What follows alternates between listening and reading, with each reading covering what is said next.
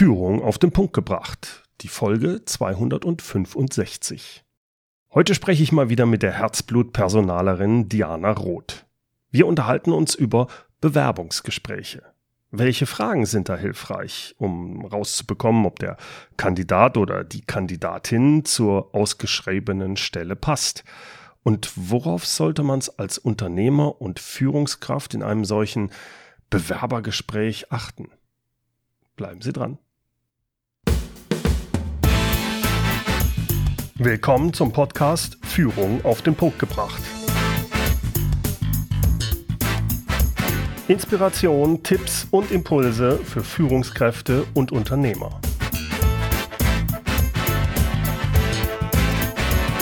Mein Name ist Bernd Gerob. Ich bin Gründer der Online-Leadership-Plattform und des Leadership Intensive Mentoring-Programms für Unternehmer. In den letzten Wochen habe ich mich mit Teilnehmern meines Leadership Intensive Mentoring Programms speziell auch über Bewerbergespräche unterhalten. Da ging es dann beispielsweise darum, äh, welche Fragen sollte man denn als Unternehmer in einem Bewerbungsgespräch stellen? Äh, welche Fragen sind da nicht so geeignet? Und wie sollte man ein Bewerbergespräch denn überhaupt vorbereiten? Worauf sollte man da achten? Und ganz wichtig, wie kann ich denn im Nachhinein dann, wenn ich viele Gespräche geführt habe, entscheiden, welcher Kandidat jetzt der richtige ist. Tja, und da bin ich mit meinen Antworten schon an manchen Stellen so ein bisschen unsicher geworden. Ich Klar, ich habe in meiner Zeit als Startup-Unternehmer und auch später als angestellter Geschäftsführer, ich habe da viele Mitarbeiter eingestellt und selbstverständlich auch viele Bewerbergespräche geführt.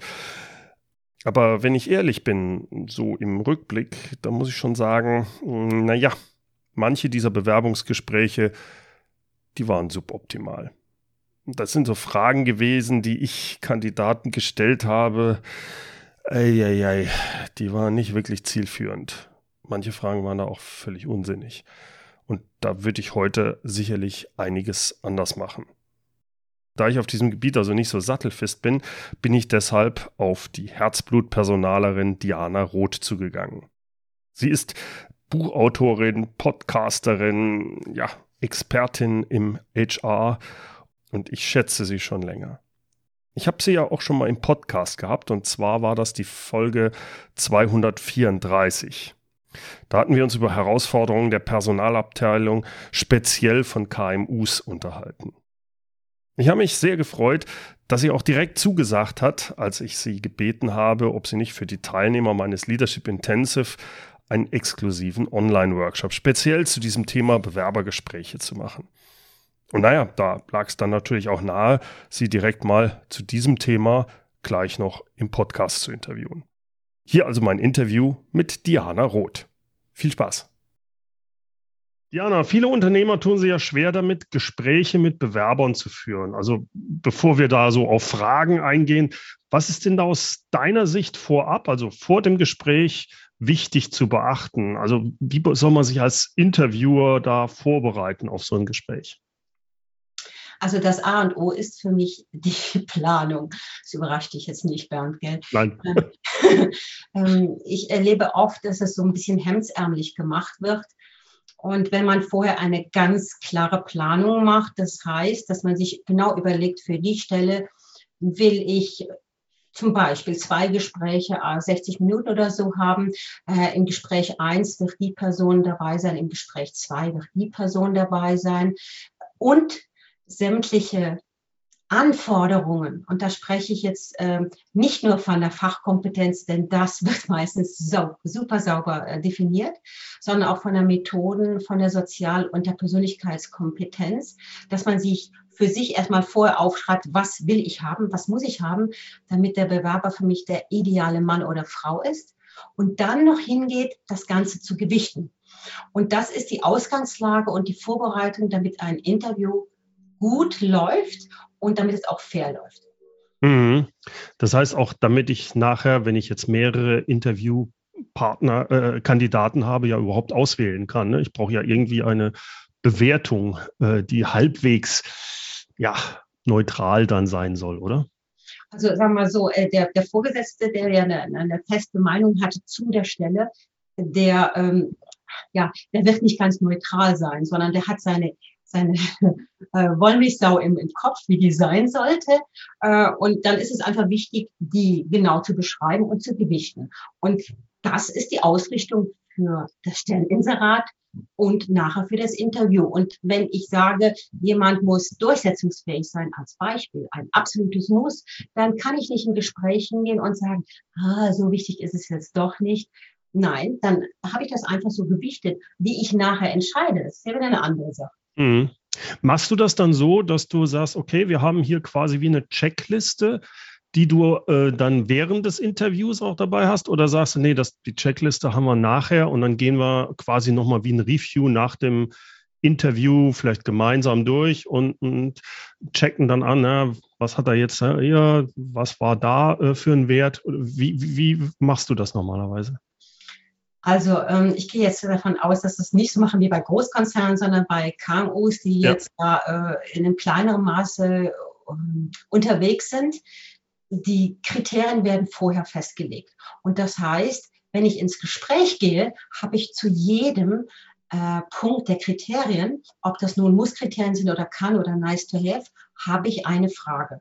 Das mhm. heißt, am Ende eines Interviews kann ich erst hingehen und sagen, okay, der Meier, der hat mein Musskriterium Durchsetzungsfähigkeit voll erfüllt oder naja, nicht so. Kommt eben darauf an, wie man das beurteilt. Und wichtig ist, dass man ähm, ja im Gespräch mindestens zu zweit sein sollte, weil man ja äh, mit zwei Ohren hört und vier Augen dabei ist. Und dass jeder erstmal seine Art der Beurteilung macht und sich ja. dann zusammensetzt. Sonst äh, ist man sich gegenseitig am Hochwiegeln und äh, ist da auch nicht ganz neutral. Ja, das ist ein guter Punkt. Was ist dein Vorschlag für die prinzipielle Struktur eines Interviews? Also wie bekommt man es hin, dass man diese Vergleichbarkeit hinbekommt? Die Struktur hilft einem ja da dabei, gerade wenn man also viele Interviews führt. Was mhm. ist so die übliche Vorgehensweise, würdest du sagen? Ich glaube, wir machen einfach mal einen Fall. Ähm, ich, bin Chef und ich suche einen neuen Produktionsmitarbeiter und ich habe genau im Sinn, wie die ideale Person für meine Stelle sein sollte. Mhm. Dann schreibe ich mir vorher auf, das ist muss, da lasse ich überhaupt nicht mit mir diskutieren und das ist ein kann und das ist ein nice to have. Mhm. So, und dann kommt natürlich wieder äh, der Markt, der spielt, der wird dann vielleicht noch ein bisschen korrigieren. Und im, zum Schluss habe ich ja dann die Bewerbung auf den Tisch legen und kann dann die Leute auswählen, die ich ins Gespräch hole.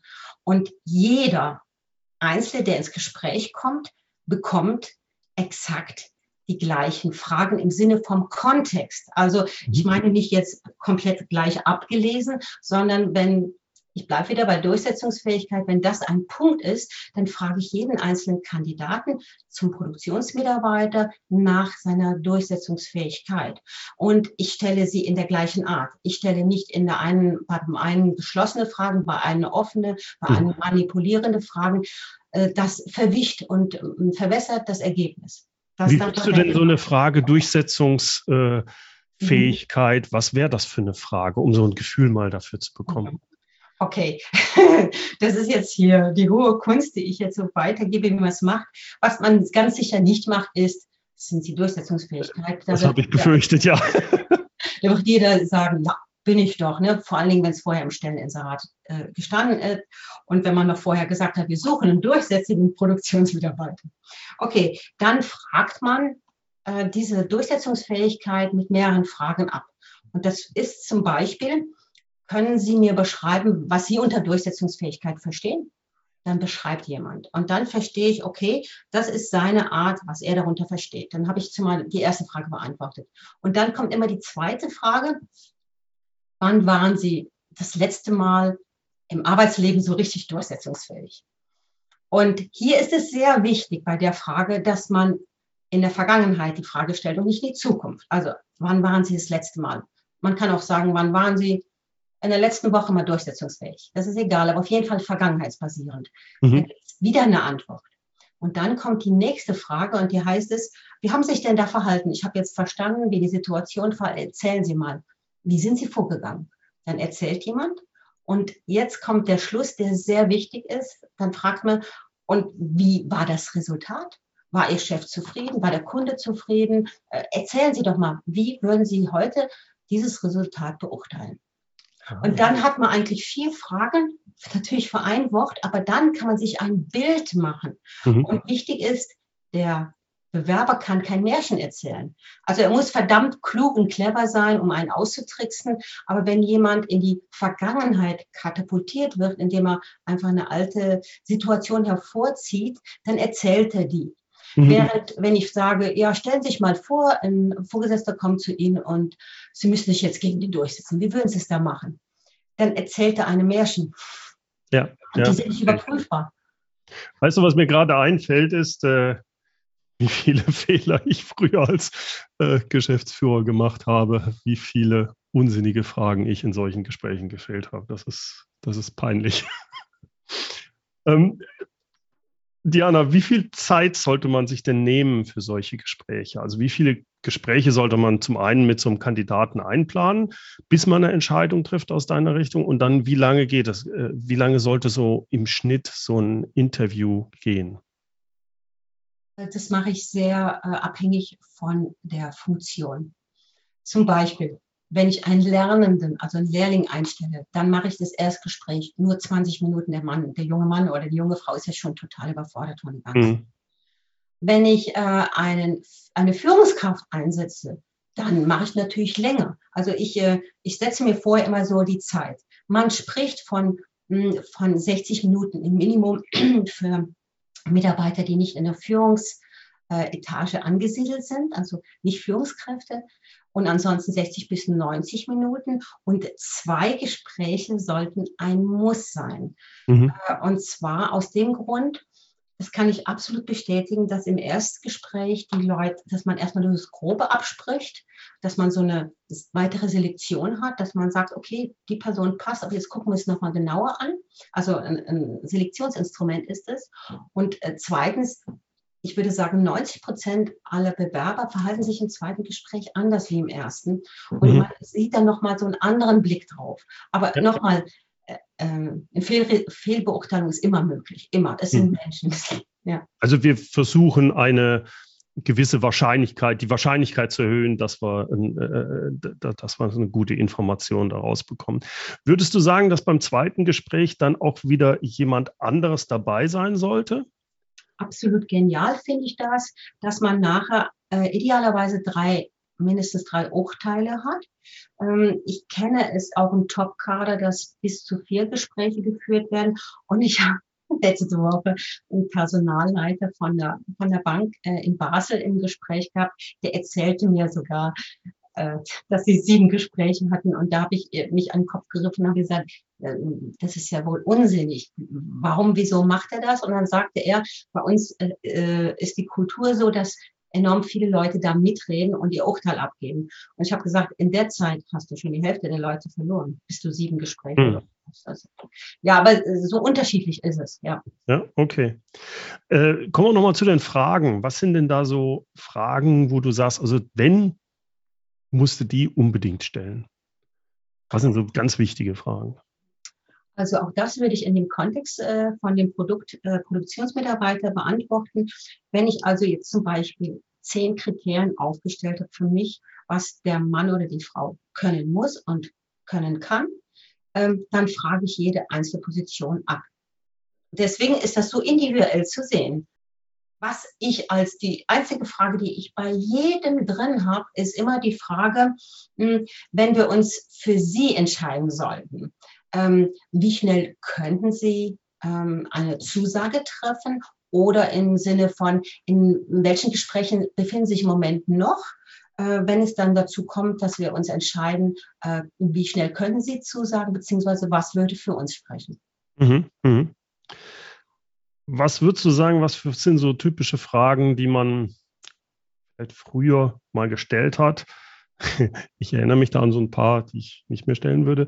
Aber heute, das macht man nicht oder das hat man eigentlich noch nie gemacht. Nur wir haben es immer falsch gemacht. Ja, ich habe einen letzten Artikel geschrieben ähm, von der Zeitung, für das Personalmagazin, wo ich geschrieben habe, äh, nur Amateure fragen nach Stärken und Schwächen, weil das ist jetzt ein bisschen, ja, ich weiß ja, wie ist, in Zeitung muss man so ein bisschen so schreiben, weil die wollen ja sowas Reißerisches. Ähm, ist ja klar, wenn das nicht meine Fachkompetenz ist, äh, zu rekrutieren, dann stelle ich die Fragen, habe sie in Google gelesen, habe sie in Bewerbungsbüchern gelesen. Mhm. Und der Hintergrund der Frage ist ja gut, absolut gut. Nur, wenn ich einen Bewerber frage, was sind ihre Stärken und Schwächen, dann passiert in, in, in sehr vielen Fällen Folgendes, dass sie sagen, ich bin das, ich bin das, ich bin das und ich bin das und das. Also sie zählen vor dir ihre Finger ab. Das können jetzt die Hörer nicht sehen, wie ich das nachmache.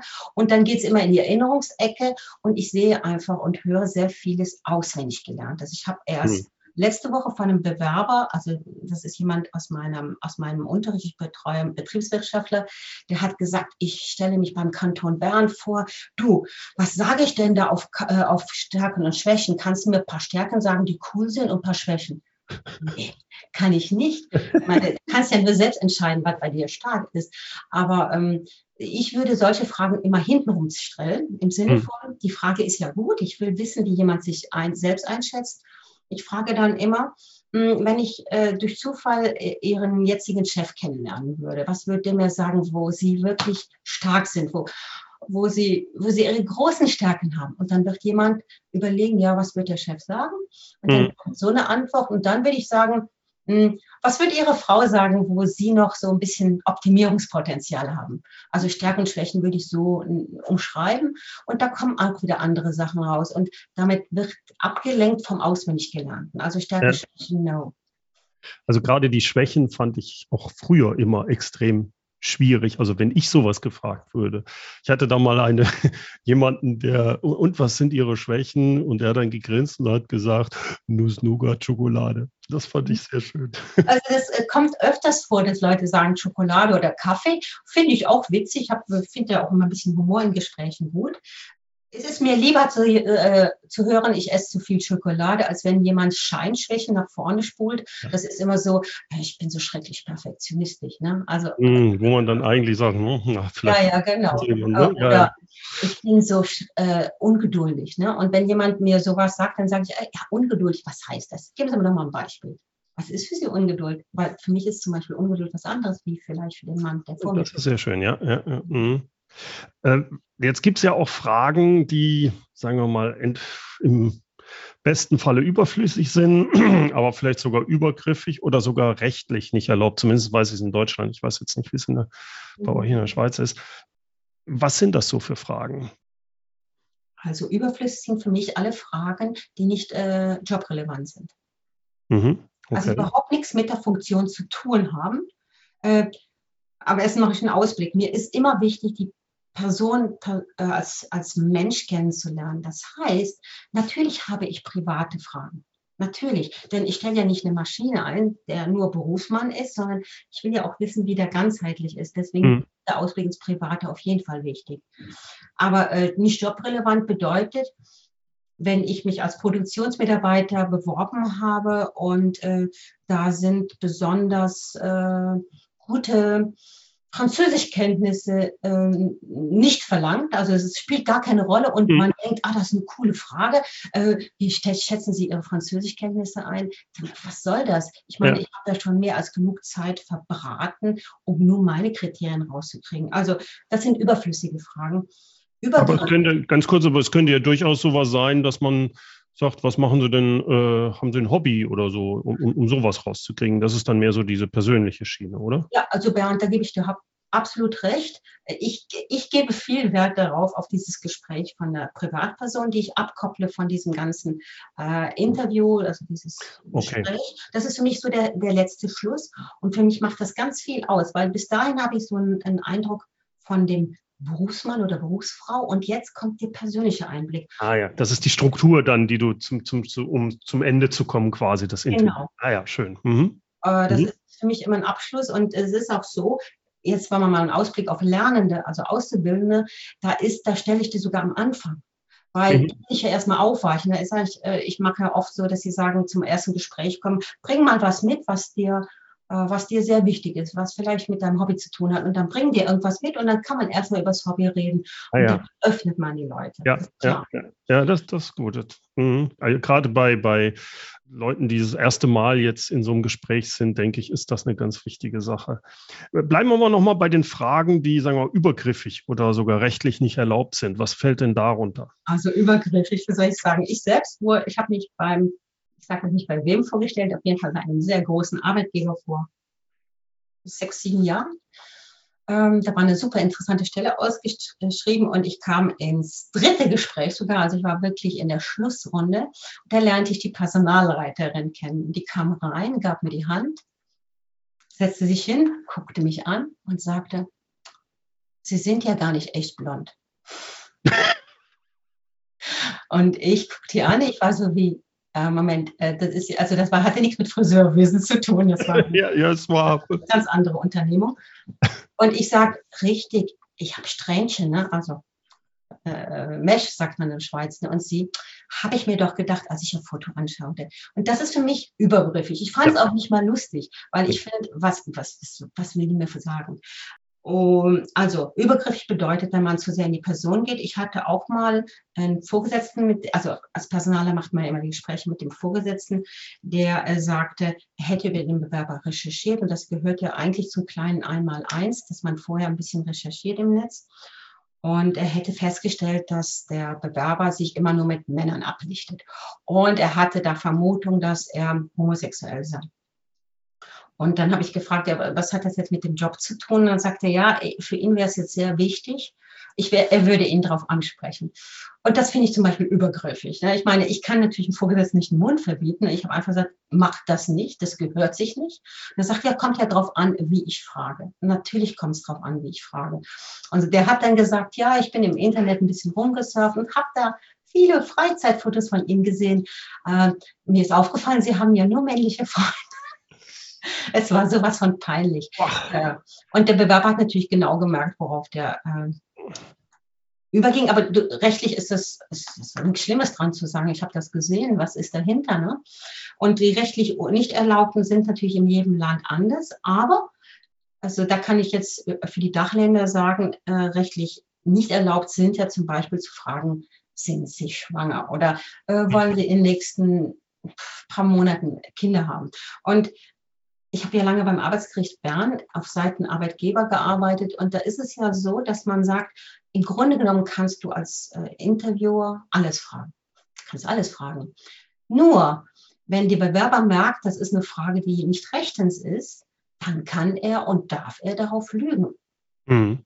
Also, Aber ich komme jetzt gerade nochmal bei dem, äh, ob jemand äh, schwul ist, da könnte ja dann auch, selbst wenn der sich da gut rausredet, könnte, und er wird aber nachher abgelehnt, kann er natürlich sagen, ja, ich habe hier diese Frage gestellt bekommen und deswegen bin ich abgelehnt worden. Das ist gegen das Gesetz, das dürfte der gar nicht. Und dann könnte es ein Verfahren geben. Also von daher wäre es schon, zumindest glaube ich in Deutschland, ich weiß nicht, wie es in der Schweiz ist, müsste man da wahrscheinlich schon rechtlich aufpassen mit sowas, oder? Oder also ich, äh, ich habe diese Frage mit deutschen Kollegen sehr diskutiert, weil alle deutschen Kollegen äh, die mit mir zusammenarbeiten, sagen, sie sagen die Absagegründe. Aber man würde natürlich nie jemand sagen, äh, ich stelle dich nicht an, weil das bist.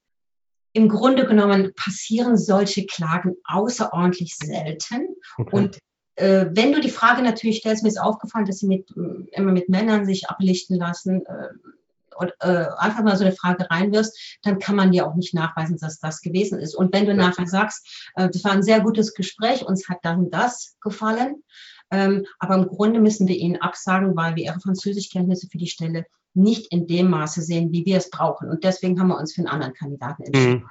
Das sagst du ja, du willst ja niemals was Persönliches sagen. Ja, ja okay. Mhm, ja, stimmt.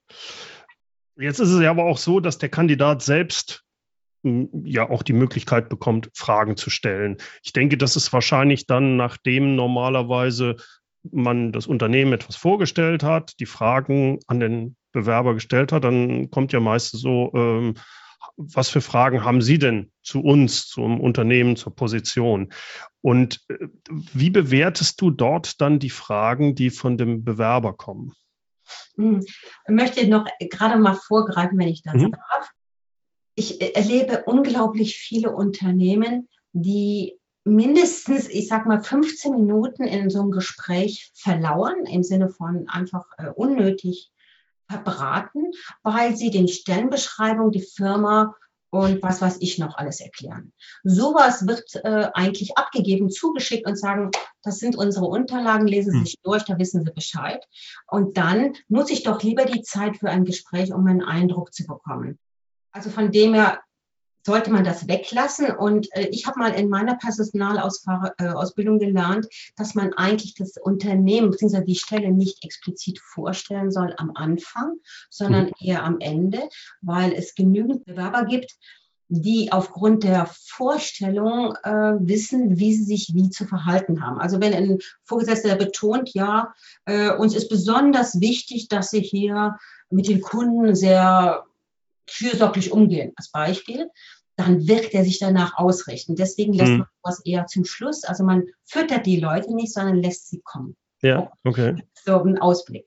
Ähm, zu den Fragen. Ich finde Fragen sehr, sehr wichtig. Für mich ist ein Bewerber mit einer gewissen, auf einer gewissen Anstellung, der keine Fragen stellt, eigentlich kein äh, Bewerber, der sich ordentlich vorbereitet hat. Ich will Fragen hören. Ähm, ich bewerte die Fragen in, in dem Sinne, dass ich sage, da ist jemand, der hat sich was überlegt, der kommt auf uns zu. Aber wenn es natürlich so Fragen sind, ja, muss ich viel Überstunden machen oder was ist, wenn ich äh, nicht bereit bin, ähm, Ferien im Mai zu machen, wenn sie Schluss haben oder so. Also je nachdem, wie die Frage ist, kann man ja. natürlich auch gewisse Sachen auswerten. Also normalerweise sollten es schlaue Fragen sein im Sinne von, ah, da hat man eine Diskussion angeregt und das war ein Dialog. Mhm. Und aufgrund von Dialog kannst du ja nachher entscheiden. Du, du sitzt ja da und du hörst zu und du bildest dir eine Meinung. Und das soll ja wirklich kein Verhör sein, sondern ein Dialog auf Augenhöhe. Und wenn so ein Gespräch fluppt, wenn es wirklich so, ein, so rege ist, ist doch ganz klasse. Mhm. Ja. Ähm, Diana, abschließend, was sind denn so aus deiner Sicht die, die größten Fehler, die gerade Unternehmer aus dem KMU-Bereich im Recruiting-Prozess machen? Also worauf sollte der Unternehmer, aber auch seine Führungskräfte, die da involviert sind, achten, um diese Fehler dann auch zu vermeiden? Okay, das ist jetzt das, was ich beobachtet habe. Im KMU-Bereich ist so, das habe ich schon am Anfang gesagt, dass keine Planung passiert. Das ist das Erste. Und das Zweite ist, dass in der Beurteilung äh, der Gespräche Fehler gemacht werden. Das heißt, dass man sich sofort nach dem Gespräch austauscht und so im Sinne von, der ist es oder der ist es nicht oder mhm. hast du ihm seine Schuhe gesehen und so. Und die Beurteilungsfehler, die allgemein, die, die allgemein bekannt sind, passieren sehr, sehr stark. Und äh, da will ich zum Beispiel sagen, davon hast du auch gehört oder vielleicht schon berichtet, dieser sogenannte Halo-Effekt passiert oft, sehr oft. Irgendwas vom Bewerber, irgendwas strahlt so stark aus über das ganze Gespräch und daran hänge ich den nachher auf.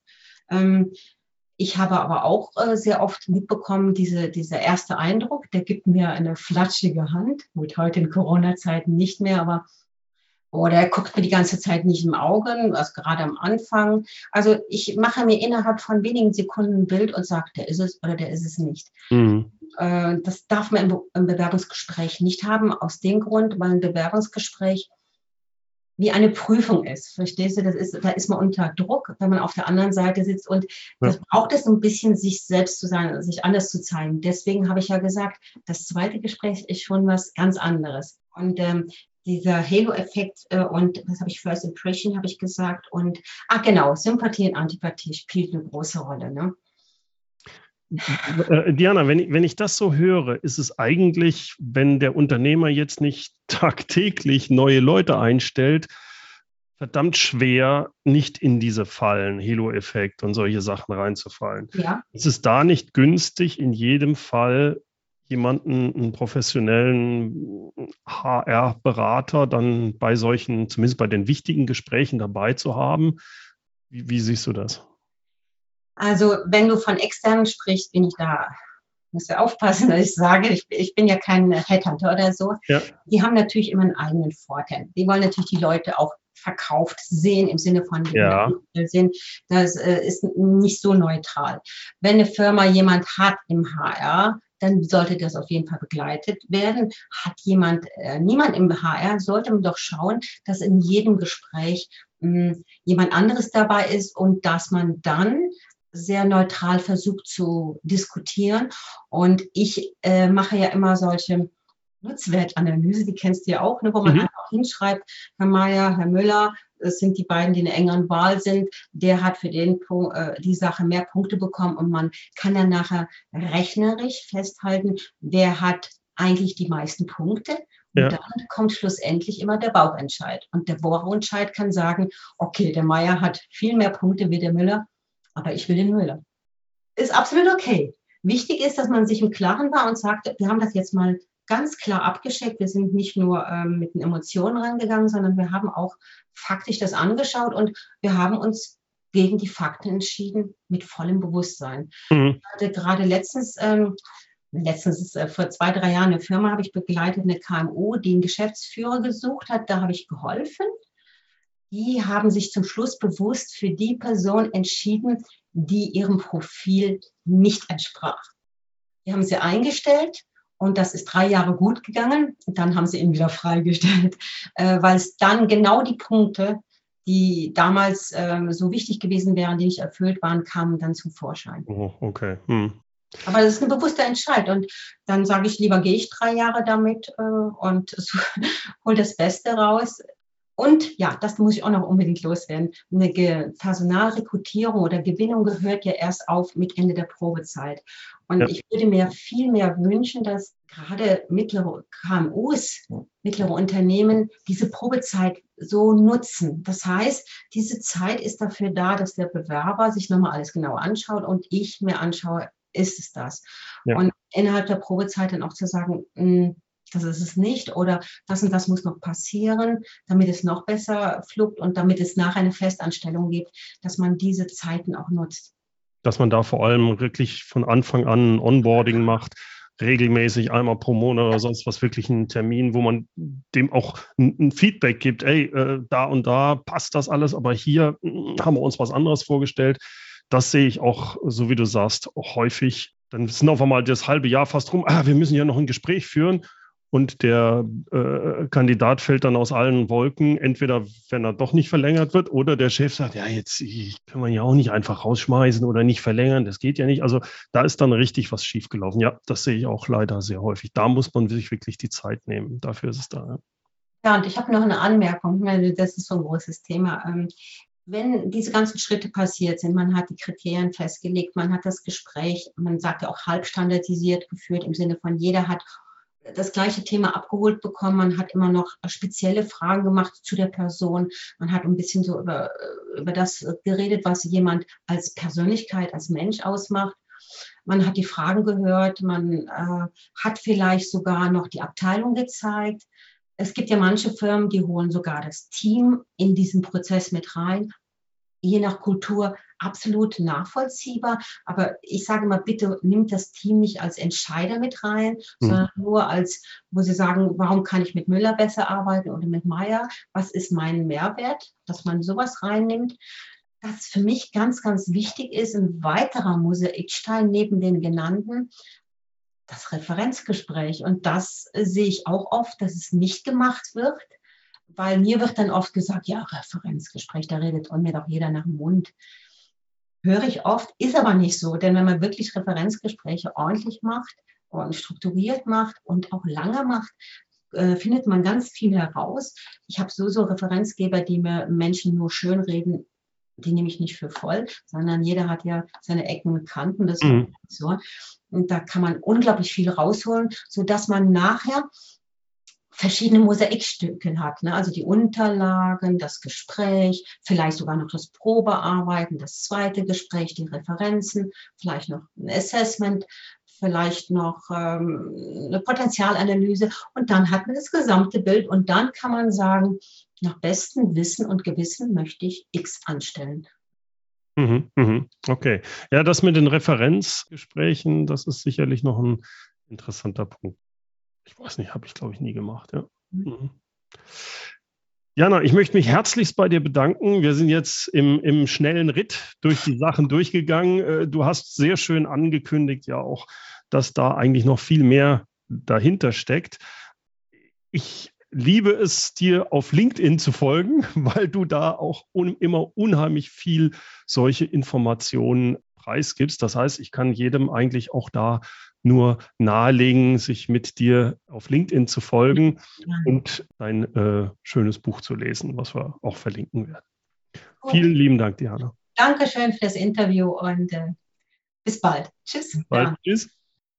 So, das war mein Gespräch mit Diana Roth. Wenn Sie mehr über sie wissen wollen oder mit ihr Kontakt aufnehmen wollen, ich denke, am besten geht das über LinkedIn.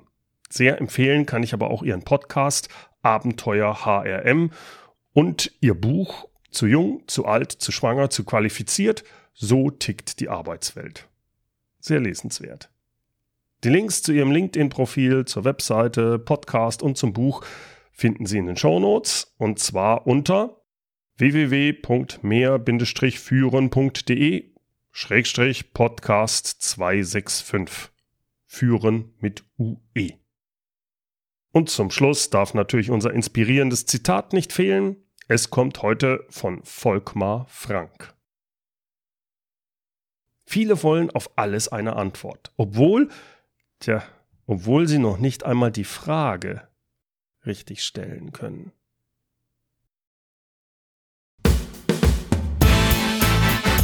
Herzlichen Dank fürs Zuhören. Mein Name ist Bernd Gerob und ich freue mich, wenn Sie demnächst wieder reinhören, wenn es heißt Führung auf den Punkt gebracht. Inspiration, Tipps und Impulse für Führungskräfte, Manager und Unternehmer.